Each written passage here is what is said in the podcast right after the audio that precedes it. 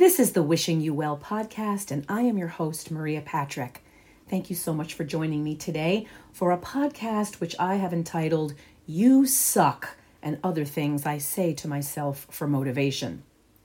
Now, don't worry. If you tuned in for today's dose of inspiration and positivity, don't press stop just yet. You may not associate the words you suck with motivation and the power of positivity but I assure you we'll get there. So pop in your AirPods, put your phone or tablet on speaker, and take me along with you as you do something else for yourself. We are going to talk about the you suck method of motivation. One of the things that I love to do for inspiration is to listen to commencement speeches and coaches' halftime pep talks. Whether it is someone speaking to graduates and imparting words of wisdom for the future, or a coach who is using the halftime of the game to motivate the players on to victory, commencement speeches and locker room halftime talks are chock full of inspiration, motivation, and encouragement. While I don't personally find it encouraging if someone tells me I suck, there is a college football player who finds it very motivating. His name is Riley Leonard, and he's the quarterback of the Duke University football team. Riley has been playing football since the Pee Wee days, and in high school, he was a multi sport standout. He drew lots of attention and praise for his performance both on the football field and on the basketball court. Last season, while at Duke, Riley registered 2,900 passing yards, six interceptions, 20 touchdowns, and 699 rushing yards. He established himself as a true dual threat quarterback, and he got national recognition last year in a game against Wake Forest where he had 391 passing yards and four touchdowns, one of which was in the last two minutes of the game. At the beginning of this season, he got a lot of press from many sports fans and analysts who were looking to him to lead Duke to another great season and possibly a bowl game victory. In this era of social media, there's a lot of hype, and it's easy to get caught up in what everyone is saying and writing about you. Riley was so concerned that he would become distracted by the praise and the hype, and he really wanted to do his best playing football while staying humble at the same time. So he asked his mom if she could help him to remain humble. And thus, their mother son pregame tradition was born.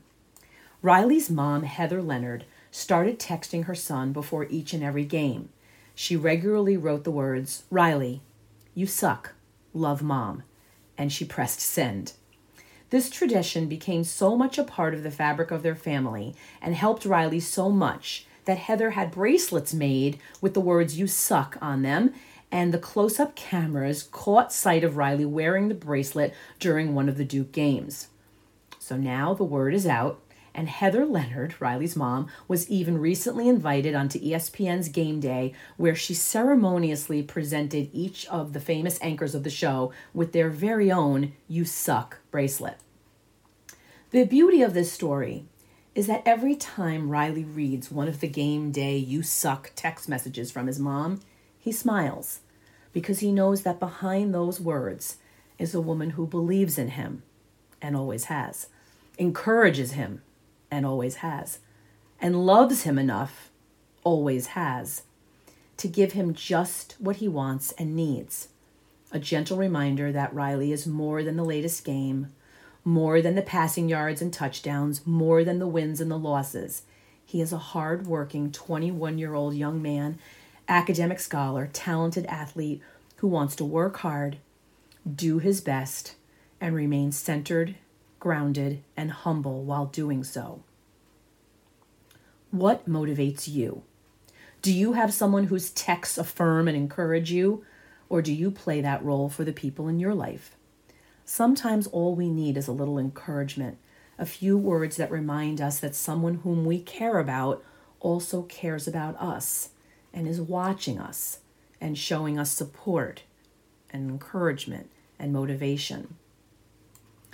It seems like we are hardwired towards the negative. This is evolution in action. We can trace it back to the prehistoric days when primitive man had to be able to be prepared to deal with regular threats just to survive and avoid danger. Back then, the people who were more attuned to danger and negative stimuli were able to stay alive longer. So, all these years later, we are still so accustomed to hearing the negative. Have you ever asked to speak to a manager at a store or a restaurant? That person is going to approach you, your table, your party with caution because they are expecting the worst to be bombarded with complaints, criticism, and anger. It becomes such a lovely turn of events when you end up telling the manager how much you enjoyed the food that day, or how great the tr- staff treated you, and how hard everyone's working, and how much you appreciate it that they're delivering such great service. When I was in health coaching school, one of our guest lecturers was the championship tennis player Venus Williams. She gave us an inspirational lecture on the secrets to success. She told us all about Debbie and how mean Debbie is. Venus said that Debbie tells her all the time how unattractive she is, how little she has accomplished, how big her love handles are. Venus said that Debbie makes her feel really bad about herself and she realizes that she was paying way too much attention listening to and believing Debbie. Are you wondering, like I was, why someone as successful and accomplished as Venus Williams would allow someone as mean as Debbie in her life? Who is Debbie? And how is someone like Venus letting her get away with all of this negativity? Well, as it turns out, Venus admitted that Debbie is the name that she gave to her inner voice and that she had spent her entire life desperately trying to silence Debbie. Wouldn't you agree that Venus listening to and believing her own negative self talk is just as bad as allowing someone else to speak to her that way? Venus told us that her sister Serena was instrumental in helping her defeat Debbie. Serena made Venus go see a health coach, which is why Venus was invited to come talk to us aspiring health coaches at the time. She went to see a health coach so she could get help overcoming her addiction to sugar. Serena had told Venus that if she didn't get a handle on her health, that she would not have the strength to beat back her negative inner voice. Serena told Venus to stop double faulting. I'm sure it doesn't come as a surprise that Venus and Serena speak to each other in tennis analogies. Serena told Venus to visualize where she wanted to go and whom she wanted to be. Venus told us that at that time she made the life changing decision to become an 11. What is an 11? She said that since 11 is better than 10, it meant she was going to give her best every single time and become the very best version of herself that she could possibly be. Venus Williams, as we know, is widely regarded as one of the greatest tennis players of all time. She once ranked number one in both singles and doubles. She won seven Grand Slam single titles, five of which were at Wimbledon and two at the US Open. She successfully battled against and defeated her inner Debbie, just like the many opponents she had defeated on the tennis courts around the globe.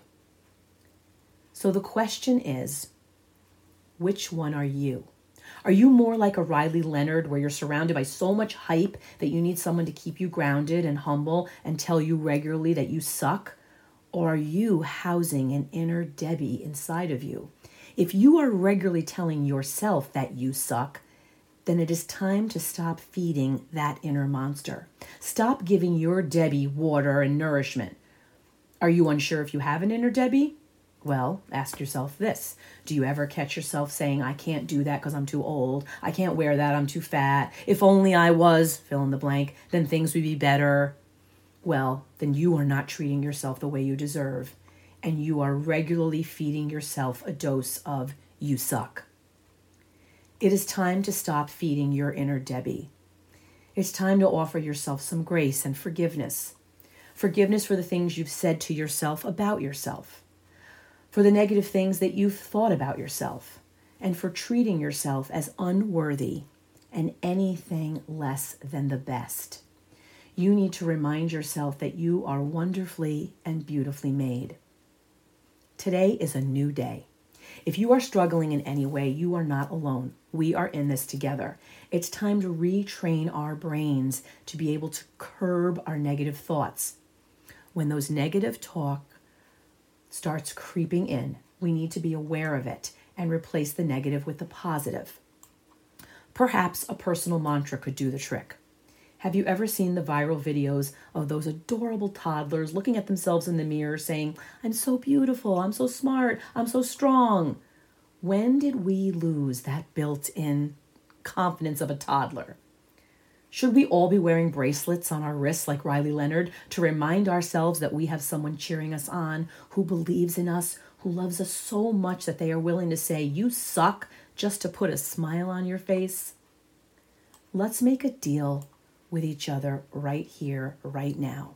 That we are going to put 100% of our energy and resources into nourishing our inner Debbies with positivity, encouragement, motivation, confidence, support, and love. Thank you for tuning in today. I hope that you will subscribe to my podcast so you will receive future episodes and if you give me a thumbs up, I would be most grateful. You'll be helping me to spread the word and the inspiration to others. I am so very, very grateful for your time. And as always, I am wishing you well.